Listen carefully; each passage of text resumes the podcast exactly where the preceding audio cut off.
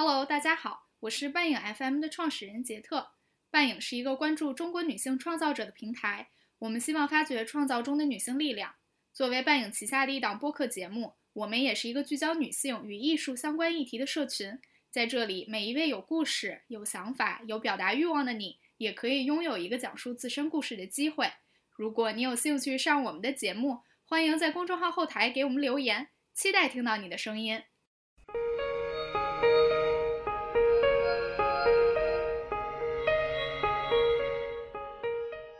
欢迎大家回到半影 FM，我是 Claire，好久不见。今天我们有幸邀请到英国诺丁汉大学媒体研究专业的包宏伟教授和呃毕业于英国皇家艺术学院，现工作生活于伦敦的艺术家 Whisky Chow 来和我们聊一下酷儿文化和酷儿艺术。啊，那呃非常感谢两位今天参与我们的录制。先请宏伟老师介绍一下自己。嗯，大家好，我是我叫包宏伟，我是英国诺丁汉大学的副教授，现在教的是媒介和文化研究专业。我研究的主要方向呢是中国的酷儿媒体文化以及艺术。好的，谢谢宏伟老师。啊，Whisky 那边请介绍一下自己。Hello，我是 Whisky，就是一个在伦敦的艺术家，然后。在疫情之前，我可能就是比较多做行为，但是其实也有影像跟实验声音。但是可能疫情开始之后，就比较把创作的方向转去了 digital 这一边。然后我的作品主要就是就是会涉及这个性别议题啊，还有女性酷儿阳刚气质，还有在探索这个所谓的白人的凝视，就是对亚洲人的一个。刻板的印象。对我现在就是有在皇家艺术学院当讲师，然后同一时间自己也就是做一个艺术家策展人，就是有一个 program 叫做 Queering Now，然后就是去推广那些华裔酷儿艺术家的作品，以及去建立这个在英国或在全球的这个华裔的社区这样子。嗯，我来英国之前就是在中国是有做同志运动。当时的项目是就是那个中国的原创的那个阴道独白，然后叫做将阴道独白到底。对，除此之外，就是也会测那个音乐节，就是叫做爱人同志音乐会，在二零一三年的时候，然后这个算是中国的第一个同志音乐节吧。就是很高兴今天来跟大家分享我们的见闻。非常感谢 Whisky 的介绍，我们之后也会更多的、更深入的去聊一下 Whisky 的作品。那么我们今天录制现场呢，还有另外一位扮影的小伙伴，也是我们扮影初创团队的成员之一 Alina，请 Alina 介绍一下自己。Hello，大家好，我是 Alina，我现在是在哥伦比亚大学读艺术管理专业，然后我其实一直都是对酷儿还有酷儿文化和艺术非常的感兴趣。其实最初是本科的时候有上过一门跟酷儿理论相关的课程，但是当时是在一个非常西方文化语境下去讨论这样的酷儿理论，所以这一次我也非常想听一下宏伟老师和 Whisky 是如何看待酷儿文化和酷儿艺术在中国当代语境下的发展的。好的，谢谢 Lina。今天这期播客的主题呢是酷儿。那说到酷儿这个概念，可能很多人并不是很熟悉，它其实是英文中酷儿的音译。原文指译的是奇怪的、怪异的意思，曾经是形容同性恋者的歧视性词汇。但是过去的几十年中，性少数群体开始重新去定义这个词，也赋予了它更多的正面意义。对，在 Clear 给的这个定义之上，其实我觉得酷儿也可以理解为任何非顺性别。非顺性别呢，其实就是一群性别认同和自身生理性别不一样的这群人，或者说，呃，是非单纯异性恋的人群。其实都是可以用 queer 酷儿来形容自己的，而且我其实个人也觉得酷儿更多的是在表达我们的性取向其实是有非常多的可能性，也不需要任何人去定义自己，或者说我们也不会束缚于任何社会固有框架下的一种精神吧。对的，但是好像我们一般说起酷儿的话，首先会想到的还是性少数人群。不过，就像丽娜刚刚说的，酷儿它其实并不局限于一个固定的性别身份或者性取向，而是比较强调性别认知的流动性。那阿丽娜，你觉得直人可以自称为酷儿吗？这是一个很好的问题。其实就像我们刚刚讨论的那样，直人其实相对的已经在一个固定的二元性别框架之下了，也就是说是在传统定义上男性和女性关系的这样的形式之下所存在的，所以一般不属于酷儿的范畴内。不过我也有在思考，就是直人的性取向就是单一化吗？或者说就是异性恋化的吗？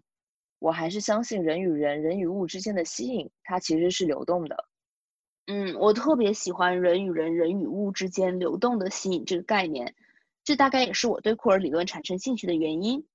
呃，我觉得库尔视角的贡献呢，其实就是拓宽我们对于性别身份啊、性取向，包括一些可能更广泛的思维框架的想象。这么说可能比较抽象，但是有关于库尔的探讨呢，其实还是有更现实的一面的，也就是库尔群体或者性少数群体在当下社会的处境。是的，是的。而且就是现在这样子的一种现实性和现在当下的社会处境，我觉得我们在讨论库尔的时候，难免会谈及到性少数人群的一种烦恼和绝望，因为我觉得这肯定是不可避免的。始终这个话题和人群都是被孤立的，也是被边缘化的。没错，至少从现在看来，库尔他仍然是个比较边缘化的身份。这大概也是因为当代库尔文化和理论的发展其实还是比较新。呃，西方学术界最早使用这个词呢，大概是在八九十年代左右，是由美国加州大学桑塔克鲁斯分校的女性主义学者罗莉蒂斯最早在学术界里面去运用这个词。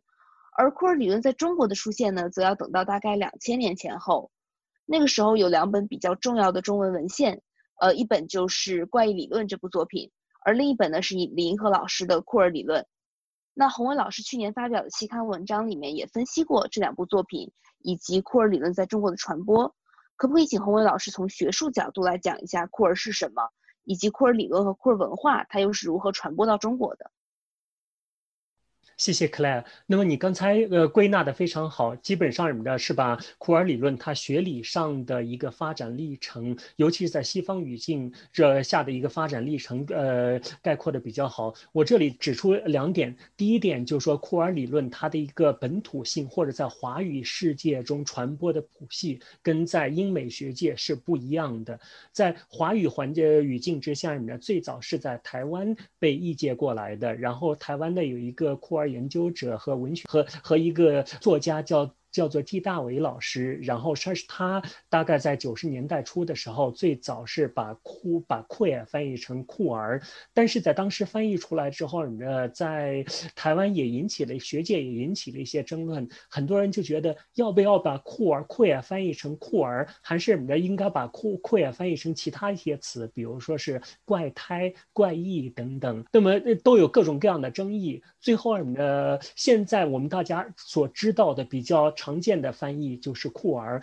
但是酷儿这个词有很多研究者已经指出了，这个词什么的，在中文语境中完全已经缺少了英文语境中。反讽的意思，像我们一说起来酷儿，就好像是我们是多么酷啊，多么时尚啊，多么年轻呀等等。它很多时候我们的成为一种中产阶级，呃呃年轻人，尤其是青年亚文化的这样一种代称。相反，在英国语境中，英美文语境中的这样一种反讽的色彩，这种这这这这种被压迫屈辱的这种历史，在中文语境中什么的是没有体现出来。这是我要说的第一点。我要说的第二点。就说是，呃，库尔理论实际上在中国大陆的传播，除了跟在华语语境中的联系之外，它还是跟英美是有联系的。那么李银河老师，大家知道李银河老师的库尔理论两千年出版的那本书，应该是中文语境中最早译介库尔理论的书书籍之一。但是李银河老师是怎么样知道库尔理论的呢？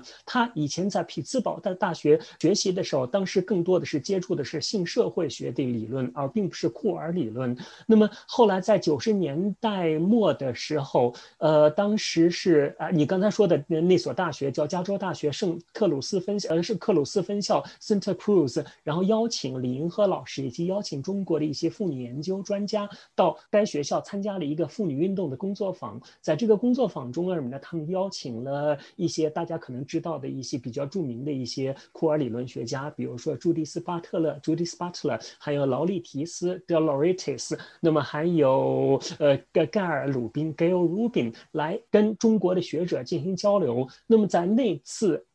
工作坊中呢，李银河老师以及中国的其他的学者呢，可能是比较正式的接触了库尔理论。那么这个这段经历呢，在李银河老师的《库尔理论》那本书的前言中呃提到。所以我们现在看起来呢，它是一个跨国知识传播的一个。这一一个结果，但是它跨国知识传播，它并不是你要通过大概是同性恋运动这方面来传播的，而是通过女国际女性主义这种谱系来传播的。我觉得这一点也比较有意思。谢谢洪老师刚刚的分享，非常有趣。然后我们从洪伟老师的分享中，其实也能够看出来，库尔它本身其实是一个非常流动的概念。这个不管它是指就是理念上的流动，或者是指物理上面的流动。它其实一直存在着很大的流动性。那么今天，包括今天我们在场的呃，在场的 Whisky 是一位作品跟库尔主义非常相关的艺术家。嗯，那么库尔理论和艺术界的。交叉呢，其实，在欧美的战后，当代艺术一直都有在参与库尔文化的发展和传播。很多我们比较熟知的，比如说艾格尼斯·马丁、呃，安迪·沃霍尔这些艺术家呢，都有学者，有都有艺术史学者用库尔视角去解析他们的作品。那么到现在，在当代艺术的领域里面，库尔艺术其实也是一个相对来说。比较被熟知或者比较被承认的一个艺术类别或者艺术流派，但是事实上酷儿艺术它本身也是非常难以去去界定的。酷儿艺术中的这个酷儿，它究竟是指向艺术家本人的性别身份认同呢，或者是指向观众的身份，又或者是指向一种媒媒介、一种审美或者是一种艺术形式？这些都是可以去被呃被讨论或者被争议的。Whisky 作为一位艺术家，在创作中是如何去看待和理解库尔的？又是怎么在自己的作品中又是如何去体现库尔性？或者库尔如何在在 Whisky 个人的经历中写成 Whisky 创作和经历中的一部分？嗯，我觉得这可以接着就是我们刚刚讨论说什么是库尔来讲，因为其实当宏伟老师给出了一个就是很有历史脉络跟学术。脉络的版本，但当就是一堆年轻的酷儿在一起讨论什么是酷儿的时候，可能我们根本就不知道这一段历史。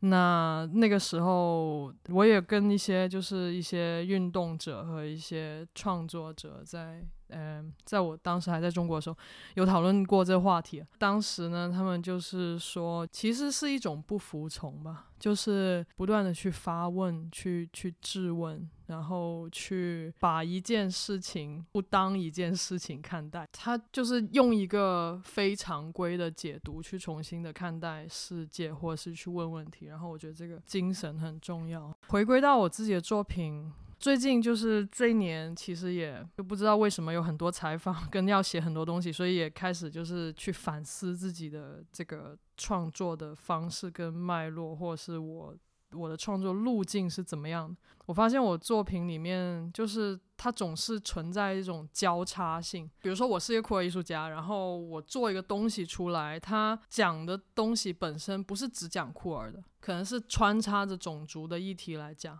或者是穿插着各种各样的，就是不同系统里面的霸权。就比如说，你说酷儿被边缘，那他是因为他是性少数嘛，对吧？它概括了一些的性少数，然后为什么性少数会成为性少数？那是因为有性多数的压迫嘛？那这个就是一个系统。那另外一个系统，比如说我们在西方，然后我们作为亚洲人，或者是作为有色人种，那当然黑人有黑人他们的这个抗争的历史啊。但是我们，比如说我们在一个西方的一个白人主导的一个当代艺术的空间跟语境里面。其实我们也不是那个就是最容易发生的，因为有另外一个这样子的主导或者是一个霸权在支配着整个系统的运作，然后这个系统可能就容易消费一些人，或者是边缘化一些人，然后让另一部分人在天然的就拥有一些资源跟特权。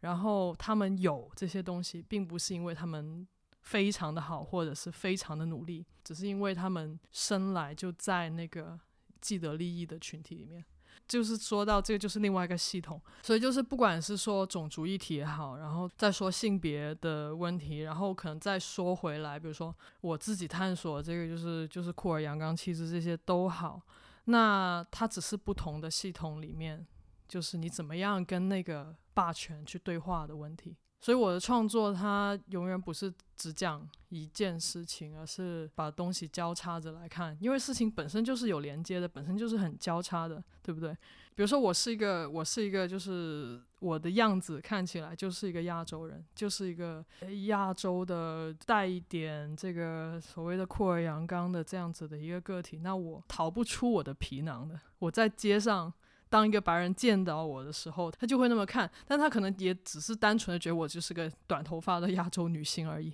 对，这个就是基本上就是我的我创作思路，就我不可以给一个很笼统的说，我就是我就是在做什么的。我觉得我通过我作品去抛出的那个问题是比较重要的，就是我并不是给什么答案，或者是问观众要答案。但是我觉得抛出去问题这个举动，它本身就很酷啊。就是你怎么样去跟权力去协商，特别是你可能。比如说这边说 diversity 啊，这边说多元，然后他就会很政治正确的，就是囊括很多，就是他要确保这个系统在分配上是比较公平的，所以他就会优先那些，比如说是性少数群体，比如说是有残疾的艺术家，比如说是有色人种的艺术家，呃，就是反正就是越边缘，就是 take 的这个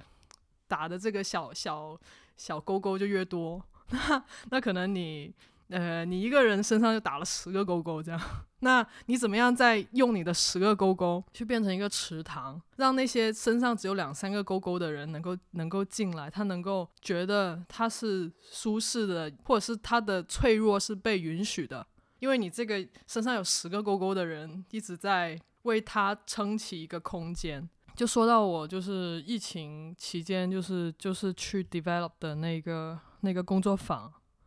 哎，是不是宏伟老师有话要说？哦，没有关系。在你讲到下一个工作坊之前，我想要大概是你的追问一下，就说你的一些艺术作品都很有意思。你刚才谈到什么？作为艺术家，作为亚，尤其是亚裔的酷儿艺术家，在西方世界所面临的呃各种各样的机会还有挑战。当然，机会就是说你的作为这样一些少数群体，你可能是你的能够打很多的勾，那有可能你的是有一些政策性的便利，但同时。它也可能会成为你个人的一些身份的一些负担，那么同时是你的也会把你局限在某一个标签里面。比如说，大家看一个亚裔艺术家的作品，大家就会有某种期待，你会会不会使用中国元素等等？我觉得比较有意思是在你的很多艺术作品里面，你。有意识的在挑战或者消解对这种亚裔身份的这种刻板印象，比如说是你的在很多呃在一些作品中，你或者是使用了脸谱面具的形式，那么要不是你的使用了，比如说将自己的身份证照片然后贴在自己的脸上，那么我觉得你的这一点是你的。对这种脸、对这种肤色，以及对这种所谓的什么民族特征这些固化的这些概念，你有很多的思考跟挑战。你能够具体谈一下这一点吗？对，我觉得这个问题非常的好。我觉得是这样子的，就是说有些时候说这个 diversity，说这个打勾勾的这个游戏，它有可能可以为你争取到一些资源，但是其实。你能打得了这个勾，其实是因为这些因素是会真的让你在自己的呃社会文化生活，就在这个社会里面生活，是的确比较不稳定跟脆弱的，因为这些因素，所以它不是只是一个说啊，我刚好中了这些这些勾勾，而是它会造成一些一些，比如说它。造成你的生活不稳定，造成你的收入不稳定，或者在这个期间，在现在这个期间，你可能走走上街就是比别人更危险一点，你可能就是更加容易被攻击，对不对？它是一个很自然的东西，但是但是有些又是因为他们的这个社会体系所就是人为的，也不是不是完全的一棵树一样长出来。然后就是回到宏伟老师的问题，我觉得做艺术家。首先得知道自己是谁，就是我们讲我们在艺术教育里面讲 portfolio，申请学校一定要 portfolio。那然后你可能念完一个硕士出来，你的 portfolio 可能就多了那么几些作品跟多了几行展览这样子。但是 portfolio 之前是什么呢？是 personality。就是你首先得知道，说我对这几个方面现在有兴趣，然后我会有这个 commitment，我要投身这几个领域的研究。这研究可以很广啊，它不像是学术研究，就是它可以是，比如说我就是看电影，或者是我就是念念一些，比如说这方面的呃学术论文，或者是看展览也算，就是这些议题，就是有一个你有个持续的投入跟跟调查，然后再去做出来这些东西，就是说你知道自己的方向，然后再回到这个身份，就是作为一个他者，然后你怎么样去处理。比如说那个那个西方主导的那个体系，它就是很期待你有那么给你加一点这个 flavor，不同的口味、异域风情这样的东西。你是知道这样子，他会有这样子的期待，但是你知道你给不给是我说了算，因为我才是艺术家，这才是我的作品。有的时候就是说要跟他们的期待去玩。你不一定给他们所有他们想要的，但是你用回一个形式去，也不是讽刺回去，但是就是一个力量给打回去这样子。比如说之前有一个作品，那个时候应该是二零一七年的圣诞，然后我就就收到一个邀请去演出，然后他的那个就是一个 Christmas party 吧，然后我想说，哎，对。有点奇怪，你圣诞圣诞派对请我来干嘛？这样 就是就是我们连耶稣都没有，我们不信耶稣了。那然后就是你就是要我来助兴嘛，对吧？他能这样请我，我也很知道他想要什么。最后，呃，我用了一个就是在中国城买的一个，就是做的非常的粗糙的一个舞狮的一个头，然后那是个纸糊起来的。这个整个狮子的这个配色的美学还有点像那种，就是那种祭品，那种 要烧的那种东西。然后，但是这一个狮子呢，它就它可以就直接一个人戴头上了。但它当然有一有一个那个，嗯，后面身上披的那个东西，它配色很像牙买加的那个 那个图案。然后那个东西就很粗糙，但是要二十磅。然后就买了那个东西，然后我想说，嗯，这个这个东西其实真的你在中国也真的是找不到的，因为它实在是太粗糙了。但是为什么就是它在中国城的中超里面会真的买得到呢？那到底是给谁看的？给谁买的呢？这样子你就会有一个问题出来，就是这样子的一个它一个粗制滥造，给你一个 impression，给你一个印象，给你一个元素，但是它并没有做的很精美的，它到底是是是来吸引谁的？循着这个问题，我就买了那个狮子，然后我就做了这个作品。因为其实说回就是我的自我简介里面有说，就是我是一个变装国王嘛，对吧？但是一般来讲，这个变装的演出无非就是比如说是做那种 lip sync，就是呃对口型的演唱，然后要么就是跳舞。可能有些人是做一些比较新的东西。变装国王那那一边是逃不过要脱衣服，当然他们的胸跟他们的身体是有处理过的，就是比如说画一个腹肌啊什么的之类的。说到这个，就是这个对嘴型，这个，所以我当时那个就用了那个狮子去去对了个嘴型。那个歌是 We Wish You a Merry Christmas，就是其实就是什么隔山打打牛，然后 借他山之石就是还回去这样子。因为其实你想一下，那个狮子在 lip sync，他其他其实也没有自己唱。呃，We Wish You a Merry Christmas 这个歌也是。就是他们自己的。那你既然只是找我来助个兴，那我不就展现一下我的图图像喽？就站在这里喽。然后整个作品的名字叫做呃，Merry Christmas, Mr. Foreigners。就总是用一个他者的角度去去看这件事情，但是又身在其中。然后这个就是一个自己给自己制造了一个很滑稽的位置。对，然后关于那个 passport photo 的那个。对，那个其实是关于更说到更广泛的政治议题的介入，就是我们说，其实这个护照照片是一个非常暴力的一个形式，因为你长得不像你自己就麻烦，你长得不像那个照片你就麻烦了，因为那个照片那个证件它关联了你所有的移动的权利，它让你有一个合法性，但是到了最后，这整件事情就是要方便管理。呃，那个作品其实就是在讲说，我到底怎么样才能够更加像我自己，就是在问责这个暴力的格式的背后的权利。这样，谢谢 Whisky。其实我们刚刚谈到的这些，我会觉得就是有一个大的背后的主题，就是种族议题，包括呃文化，然后以及库尔和他之间的关系。呃，像我们刚刚其实也讲到了，呃，Whisky 讲到作品中的一些这种对于本土文化的运用，包括一些本土文化资源和一些中国本土的一些传统的运用。然后像 Whisky 刚刚讲到的，就是一个圣诞节的表演，但是其实在我们的文化里面是没有。基督教其实可能是在我们的文化传统里面，可能并没有一个这样子，呃，圣诞节啊，基督教这样的习俗。相反，我们是有一些很有有会有一些本土的宗教和一些民俗，然后这些东西其实也有很多的酷儿的艺术去运用它。嗯，你说洪伟老师在他的新书《酷儿中国》中写到的剪纸艺术家西雅蝶，也是去利用这样的一个本土的一个文一个文化资源。去呃进行他的艺术创作，我想听听洪伟老师去讲讲一讲关于西雅蝶的创作，然后以及就是他这个里面对于利用本如何利用本土文化和本土的传统去体现，或者是去和当代的库尔去进行一个对话。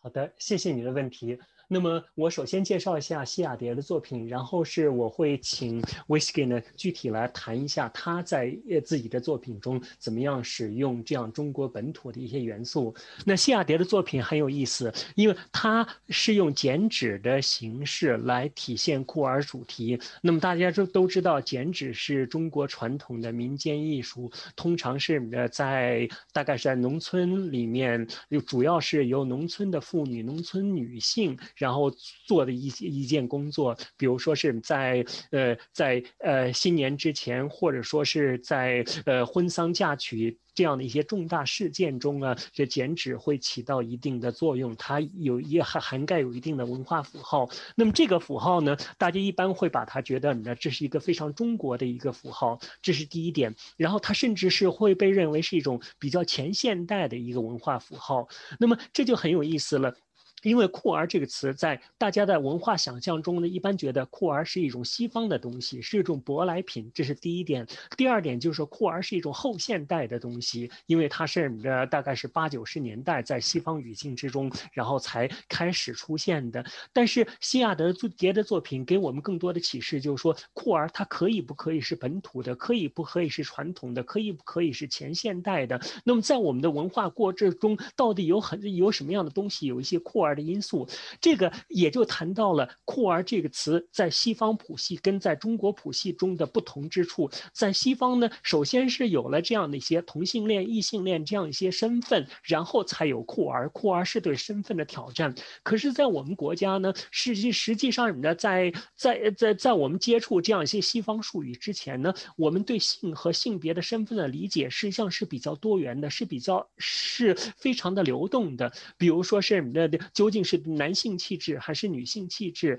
在我们的以前的这样的所谓的 Iron Girl 这铁姑娘的形象呀，或者或者说是在中国传统戏曲中的，比如说是的的大概男性形象、女性形象，大家会感觉到这种的两元对立的这种性别。身份实际上在我们的文化中实际上是比较模糊的。那么这种是什么时候开始兴起呢？当然是呢，它跟二十世纪初这样的西方性别术语、性别概念的进入是有关系的。另外，它也跟九十年代的时候我们对西方女性主义，尤其是自由女性主义的一些接触和意见是有关系的。所以我觉得是什么呢，我们更多的想象库儿应该是什么呢，从我们自己的传统，从我们自己的历史中。能够发现有很多东西是不符合这样两元对立的性别以及两元对立的性身份这样的一些概念的。所以我觉得这是呃西雅这个作品给我们的启示，就是看一下我们自己的历史文化过程中有哪些比较具有革命性、比较具有反讽性、比较具有颠覆性的概念，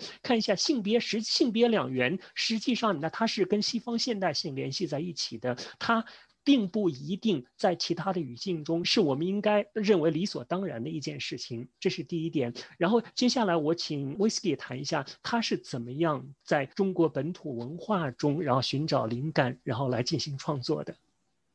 好，谢谢宏伟。我的那个作品叫《The Moon Is Warmer Than the Sun》，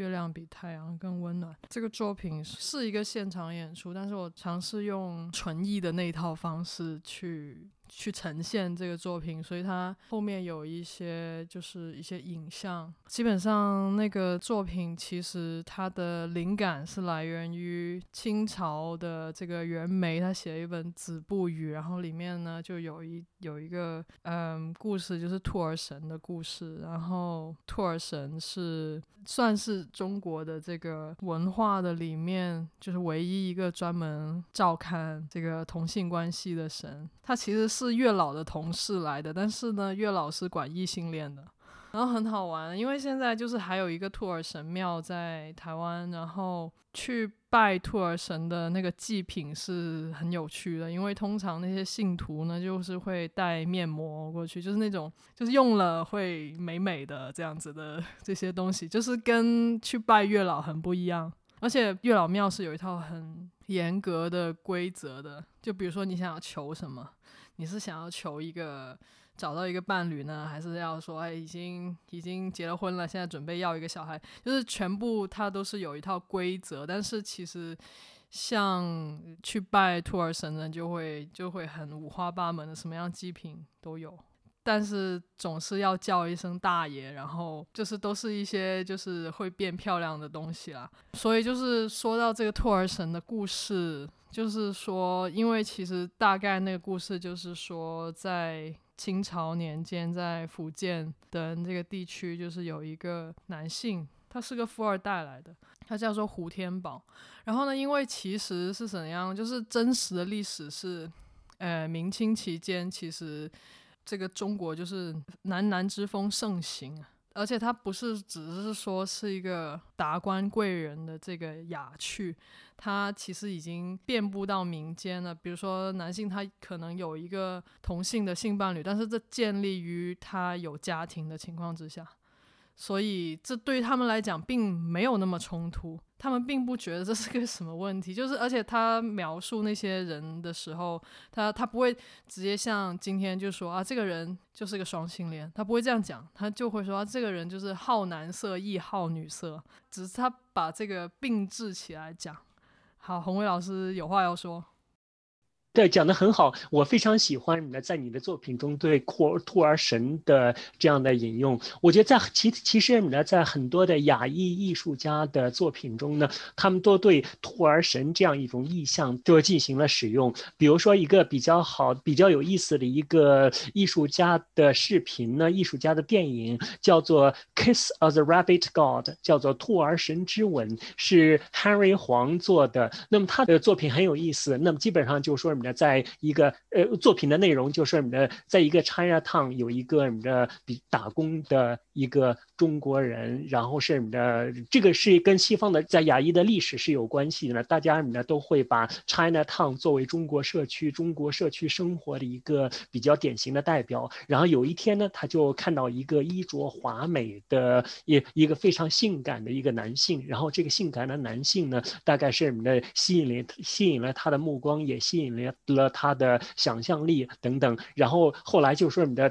通过他们的一系列交流，然后他懂得了，就同同性恋或者性欲这样一个东西，并不是西方独有的东西，其实呢，在中国呢也有源源远流长的一段历史。这是一个作品，我觉得非常有意思，大家可以找呃，大家可以找一下，叫做《Kiss of the Rabbit God》，在呃 YouTube 上面可以找到。然后另外一个比较有意思的作品呢，也是可以在 Vimeo 上可以找到的，是范坡坡的作品，大家可能。有些人知道，范坡坡是是著名的酷儿导演以及是艺术家，他创作了很多的酷儿的纪录片跟剧情片。那么他的这一个最新的一个作品是用手机拍的，是在去年疫情期间用手机拍的，在柏林拍的，叫做 Rabbit Pavilion，叫做兔儿亭。呃，大家一听着兔儿亭，一方面就会想到牡丹亭，然后另外一方面，呢，大家会想到兔儿神。那实际上就说，呢，在疫情期间，呢，因为是呃有这样的 social distancing，这有这样的社交距离的这样的要求，所以是你的很多性少数呢都是非常的孤独的。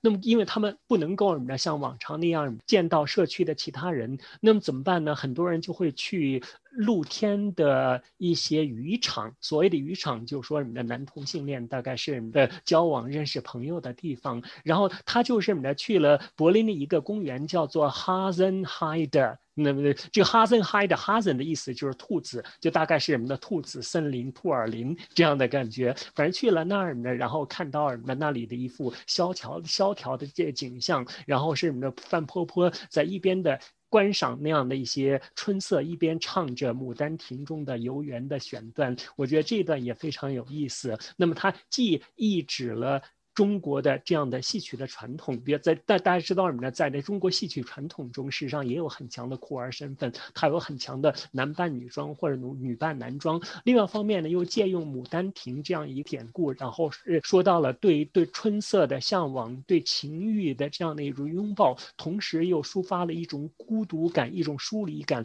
在这样的疫情期间什么的，对性少数的这样一种这这样一这这样一种情欲，我觉得是。做的非常有意思的，那么很有意思的就是他是用一个手机拍的，那大概是只有五五分钟或者十分钟的一个视频，但是又拍的非常有意思，非常的合实景，所以我觉得这个大家也可以找来看一下。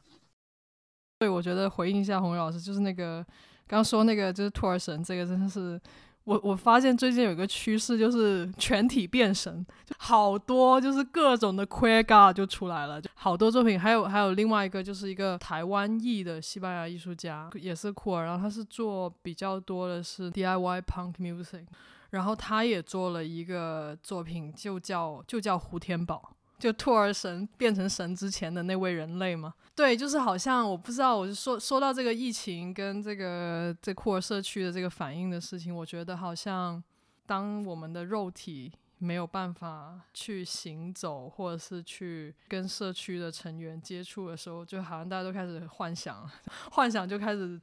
创造出了另一片的天地，这样子，我觉得这个很有意思。但是其实，在疫情之前，就是有我我所知道的，有很多的酷儿艺术家也是已经在他的幻想世界里面，并且以此来做艺术作品。我简单一点把那个我那个作品讲完。总之就是受胡天宝这个故事的这个启发，然后因为他当时在他的这个当地呢，他就他就暗恋一个巡抚，然后呢，这位巡抚大人就非常的英俊秀美，但是就是不好男色。然后呢，这个胡天宝呢，他就暗恋了这个巡抚有好几年，然后就一直在跟踪他。他有一天就终于就忍不住了，所以就跟着这个巡抚就跑进了厕所，然后他就在偷窥那个巡抚上厕所，结果被巡抚抓到了。这巡抚就问他说：“为什么你要偷窥我？”然后他一开始就不敢讲，然后后来呢，就是巡抚就命人打到他讲啊，然后他就说：“那我知道我这样做是很无理的，但是我之所以会这样做，是因为大爷您的美貌。”对，就是一个很中国式的这个古代的这个惨情的告白啊。然后因为巡抚不好这一口，所以呢就叫人把他给处死在一棵枯了的树的底下。他就去了见阎王，然后阎王就说：“哎，你怎么在这里？” 他就把这个故事就告诉了阎王。然后阎王就说：“啊，那其实你也只是爱慕他人而已，你跟那些要害人的人是不一样的。那地府的那些官吏呢？”那些牛鬼蛇神呢，都只是笑他，并没有责备他。这一点就看出来，这牛鬼蛇神他们做事情其实跟巡抚的那些那些手下他们的职责是一样的。其实，但是你看到在地狱那里的时候，这些牛鬼蛇神其实他们更加的宽容，这样的包容度，他并没有说你是不对的，你是该死的。洪伟老师有又 有话要讲啊。呃，实际上接接下来刚才这个讲就是很有意思，就是说你刚才呃讲述了这样托儿神的这样的一个故事和跟起源。那么你也提到，就是说现在有很中国这不管是中国的还是西方的一些古典的一些传说呀、神话呀等等，都会成为艺术创作的非常有意思的一些原材原材料。那么这个在这里就要推荐一本书，叫做《Queer Ancient Ways》，是向在荣老师是在呃应该是在纽约大学上海分校，然后他写了一。本书叫叫做《Queer Ancient Ways》，叫做酷儿古代之道。然后他就什么的分析了中国古代的一些概念，比如说这种道的这概念，也什么我什么万物生一，然后一生万物这样的一些东西，这样的这个实际上都是非常的酷儿的一些元素，因为他们。不是二元的，它没有这种阴阳的对立。它即使是那有有阴阳，但是这种阴阳也是可以相互转换的。它实际上就是非常符合现代我们所说的这种酷儿的概念。所以酷儿完全大家用不着把它想象成一种西方来的东西，它是实际上是有很强的很强的中国古典的根基的。那么这里又要问一个 Whisky 一个问题，就是说去年的时候呢，我参加了你主办的酷儿闹，你策划的酷儿闹艺术展，然后看到。一些非常有意思的一些作品，其中有一个作品，那你能不能请请你介绍一下这个活动？同时呢，这个活动中有一个比较有意思的作品，是借用了盘古开天地这样一个典故，你能谈一下那个作品吗？对，就是呃那个 Query Now 的那个 program 啊，虽然我还是没有把我自己的作品讲完，那我先讲一下这个 Query Now 吧。那然后就是，然后这个 program 是当时是在那个华人当代艺术节里面，但是是基本上是我主导的，然后我也有就是为这个 program 去演出这样，但是我也请来了别的艺术家，所以。呃，宏伟刚刚提到的那个那个盘古的那个作品呢，其实就是那个艺术家叫丫丫 Bones，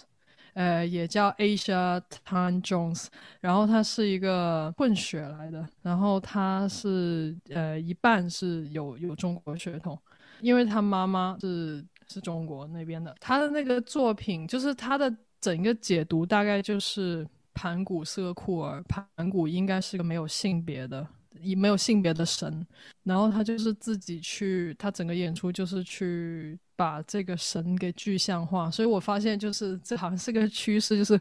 就是酷儿艺术家们都很想自己变神。那然后呢，他的他整一个 practice 呢，就是比较是在声音的那个创作比较多，让他自己也会唱，又不是那种 melody，就是不是那种很美的旋律啊，观赏性很强那种，他会做一些。让你觉得惊艳的事情，而不只是规规矩矩的给你一个演出。然后我觉得，就是你做一件事情怎么做，其实也很重要。从它本身的这个实施的方式上来看，整个 program 就是关于 Yaya Bones，其实它也是一个 model。它为什么会突然间就是会很出名呢？就是因为他当时帮 Gucci 走这个 Gucci 的这个发布会的时候。他在手上写了 “Mental health is not fashion”，就他举着两个手，手掌就是对着观众这样子举着走，然后他就把他自己的 T 台变成了一个 protest。再说回到这个 program，就是其实就是我始终会在乎他的那个社会意义在哪里，包括他能不能让。更多的更年轻一点的艺术家，就是华裔酷儿艺术家，他能够知道说，哎，有一个这样的活动，哎，原来原来我们社区之中有人已经可以做到那么出色，他们已经可以 achieve 到这么 high 的 profile。你让他知道，就是说有一个地方是他可以去的，他是为他而设，他可以在这里去去展现他的作品，或者是这里有一个社区。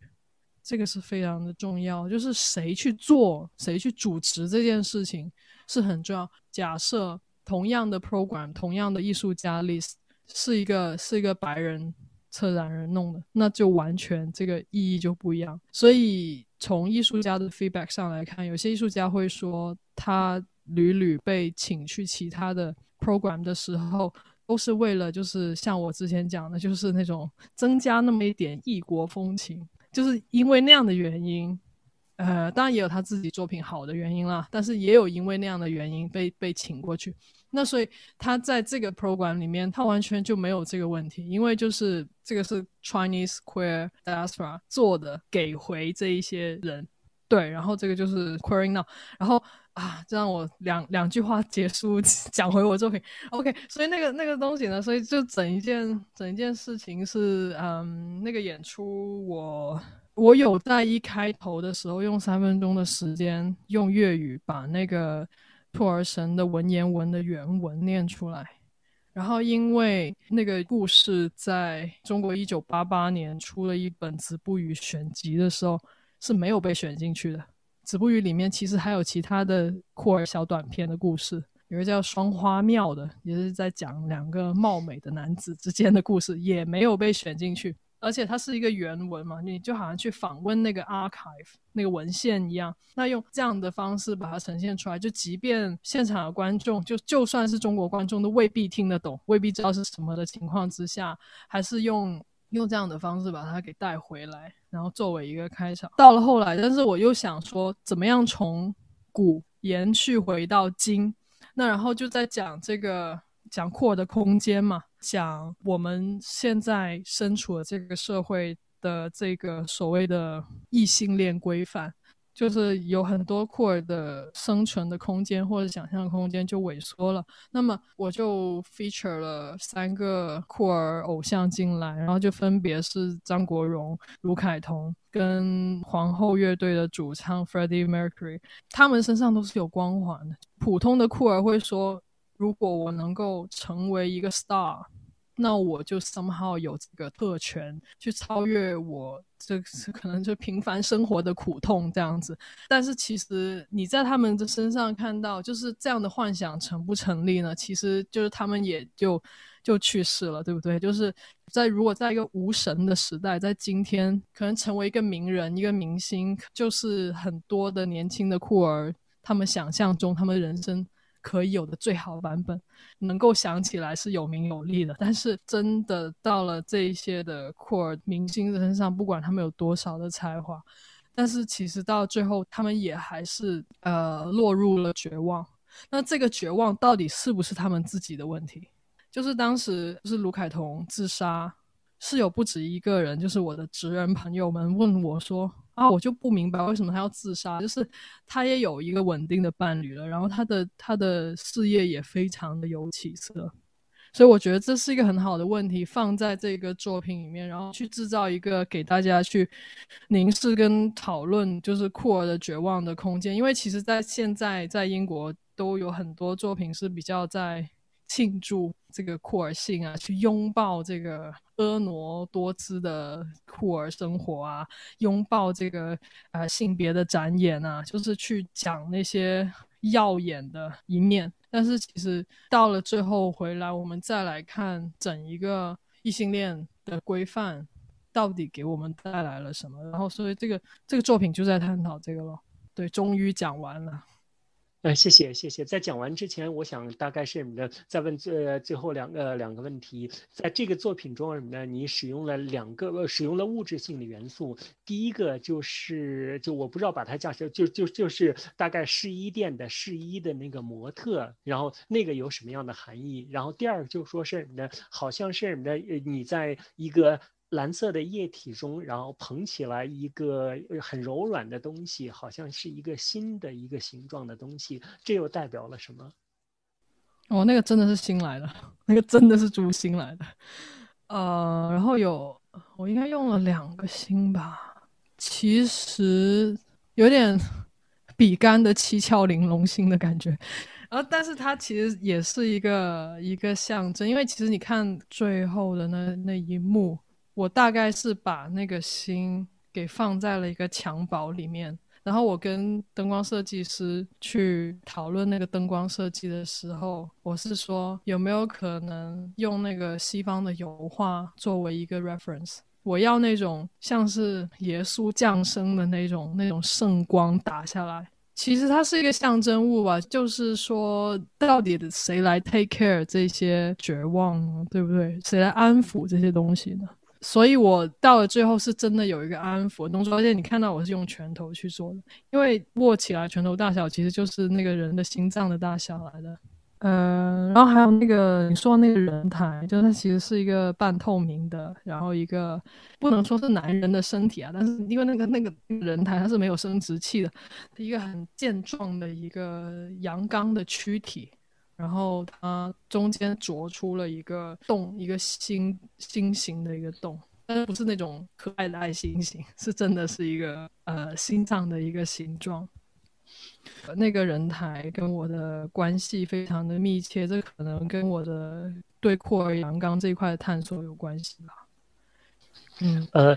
我我追问一下，就是说你刚才谈到了酷儿阳刚，这酷而且这阳刚气质或者 masculinity 在你的作品中是一个常见的一些主题，然后你经常使用各种各样的阳刚的意象，不管说说是你的是老生的这样形象，还有一个叫 whiskey the conqueror 什么 whiskey 征服者，然后使用了很多戏曲中的元素。那同时是呢，你又挑战了这两方面，第一方面就是阳刚的这种气质是不是直属属于男性，然后有没有可能会有这种酷儿阳刚或者女性阳刚？然后另外一点呢，就是说什么呢？在西方文化的意象中和想象中呢，事实上亚裔的身份经常是跟阴柔是是连接联联系在一起的。大家都觉得是呃，大概是亚洲的男性缺乏这种所谓的什么男性气质等等。那么你又是怎么样运用阳刚这个样这样一个概念，又开始重新阐释阳刚这个概念的？这是好问题。我想从 Whiskey 的 Conquer 那个作品开始讲，再讲到有很多所谓的阳刚的意象，除了那个中国变装国王的那一套的实践之外，那我其他作品里面也会用，比如说十公斤的香肠，包括用蘑菇，就是那种白色的口蘑。就先讲 drag king 的这一块吧，因为我觉得那个是一个有一个有一个语境，就是一方面是去 challenge 去挑战，说什么样才叫做变装国王表演，因为西方的那一套的变装的方式，包括他处理五官的方式，对我来讲很遥远。第二就是他把那个呃五官去，比如说他把五官立体化、打阴影，他最终想出来的那个成品。其实是很种族化的，因为他的他的那种打光的方式，就是把你什么地方提亮，什么地方收窄，那个方式就像是他要用化妆的方式去在你脸上能够整一个白人男的脸出来这样子，包括他对身体的处理。但是你知道，就是中国的，比如说像中国戏曲里面的那个男性的角色。呃，比如说像小生这样，他是要美的嘛？那他美的那套东西，比如说他的打光是不一样，他是用白跟粉红，粉红是去描那个阴影的，然后白是等于是高光嘛。那所以它的整一个色调就是很柔美的，所以它跟西方那一套棱棱角角的东西是不一样。比如说你在看西方的那些，比如说古希腊的神，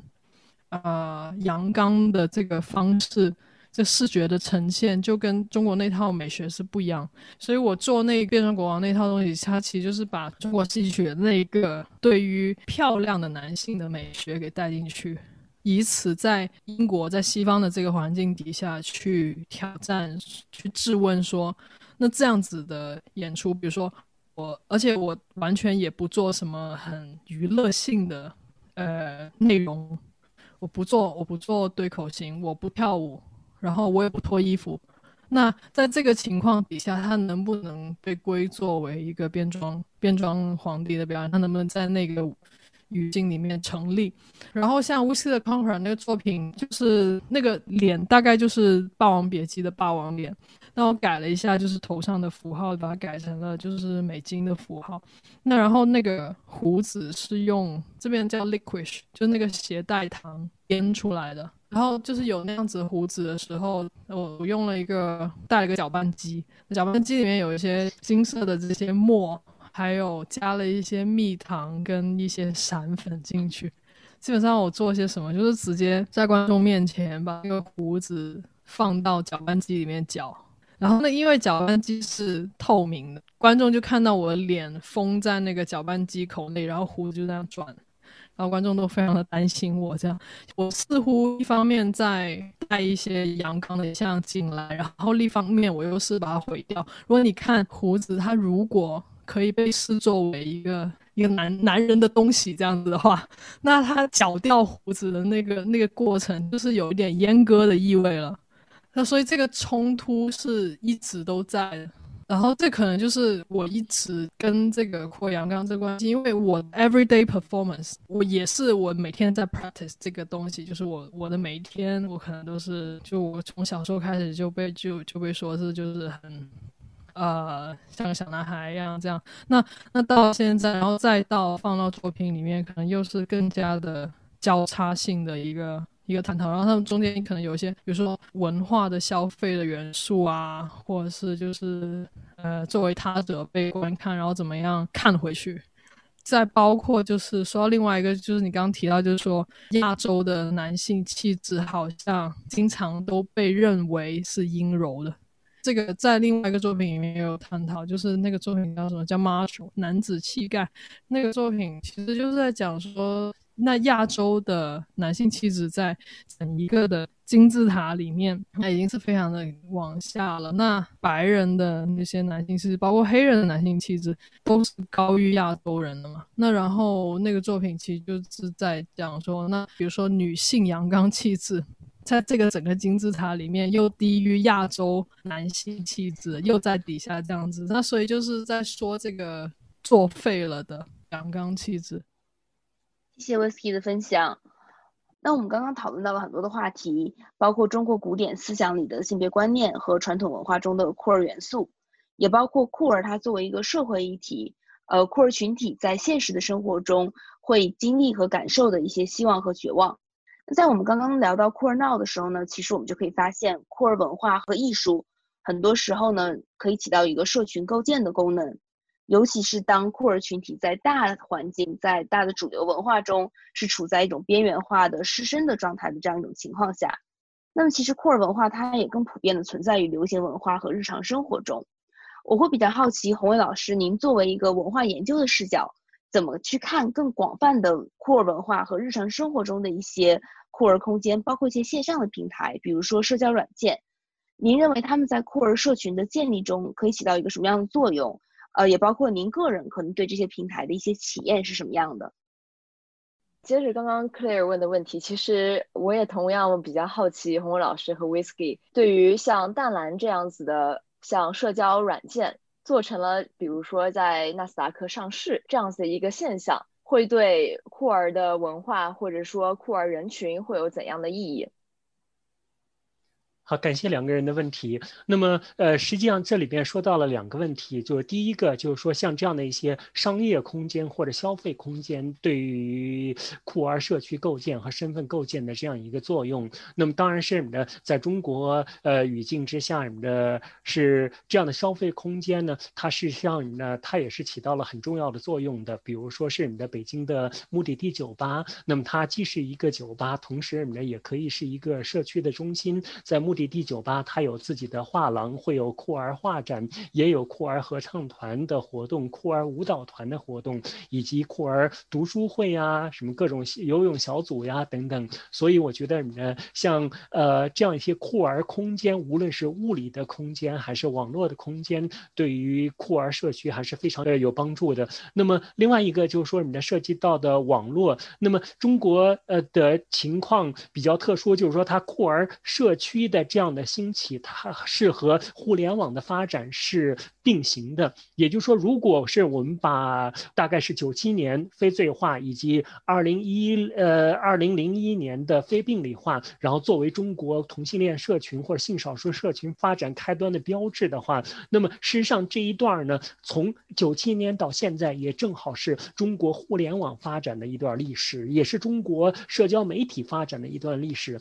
所以，从第一开始呢，就是酷儿社群与媒体的交织是比较强烈的。那么第一开从第一开始的酷儿网站，比如说最早呢，我们可能会有淡蓝网站呀，会有爱白呀等等，然后到后来的一些酷儿的聊天室、酷儿的一些社交软件，包括淡蓝、热拉等等。那么当然是什么呢？他们是一直是在受中国的互联网政策以及中国的各种各样的政策的限制的，但是同时呢，也有一些公司发展的比较好，比如淡蓝就是一个比较好的一个例子。那么淡蓝现在可以说是国际上可以说是它用户最多的一。款互呃一款交友软件，就是说性少数酷儿交流交友软件，那么它做的还是比较有特点的。比如说是什么呢？它融合了各种各样的特征。它除了有着这种交友的功能之外，还有直播的功能。那么比如说是什么呢？如果是一个人觉得自己比较有才能，并且自己的这身材等等条件比较好，颜值比较高的话，那么就可以开这样一个直播的功能。然后在直播的过程中呢，会有各种各样的一些。呃，观众的交流，然后用这种形式形成了一种比较比较可持续性的一种发展策略。当然，这样一些可持续性的这样商业发展的策略，它同时呢也是对个人是有好处的，但是同时呢也有一种危险，就是说是把酷儿身份把它商业化。那么在这种情况下呢，我们就要看到很多人大概是不具备这样的条件的，那么就有可能是被这样的商业化的浪潮。被席卷或者被成为牺牲品，所以我觉得这是一个两分的，呃，要从两分的观点来看。一方面，这样的一些交友软件促进了性别身份的表达；那么另外一方面呢，它又带来了其他的一些考量，比如说商业化的考量，以及是一些比如说我们与电子产品以及与各种各样的什么监控的科技相结合，我们怎么样寻找自己的空间的问题。对，我很同意，就是。吴老师讲的这个粉红经济的这个问题啊，就是当然有一部分的同志人群或者是酷儿人群，他们是消费欲跟消费力都很强，而且他们可能不需要有，比如说生儿育女的负担，然后他们又可能通过自己的努力到了一个中产的位置的时候，他们的消费力就会比较强，然后以此。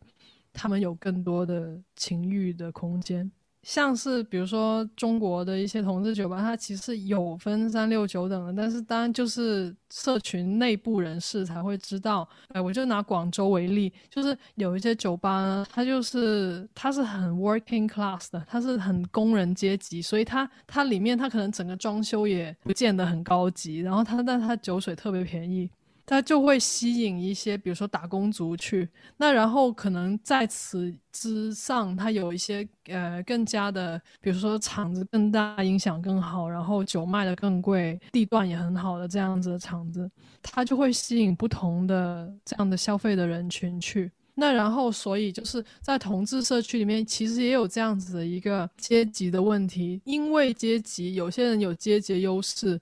那所以他自己的性资源或者是他情欲的空间可能更大一些。然后，其实说回说回交友软件，其实现在大家都逃不开 P 图文化。其实更多的我会看到，比如说，嗯，因为因为其实热拉有些时候我也会上去看两眼。那，嗯，那热拉也有直播功能，虽然我看不懂。那然后也有一些就是社区当红款这样子，比如说这样的类型的拉拉，它可能就特别的受欢迎。比如说像像拉拉又玩交友软件的，其实那个年龄层已经非常固定。就是他通常都是年轻的拉拉来的，在上面很少能看到四五十岁的，真的很少。但是你看到那个年年纪可能会是，比如说十四五岁的都会有的。那然后就是看那些就是当红款的，他们就是不知道为什么又一个像一个。那所以就是，然后你就在在这个上面你再看，比如说他们怎么样去呈现他们自己。他们选择一个什么样的着装？他在哪里拍照？那这个其实都有在折射，就是他们所处的那个阶级的背景。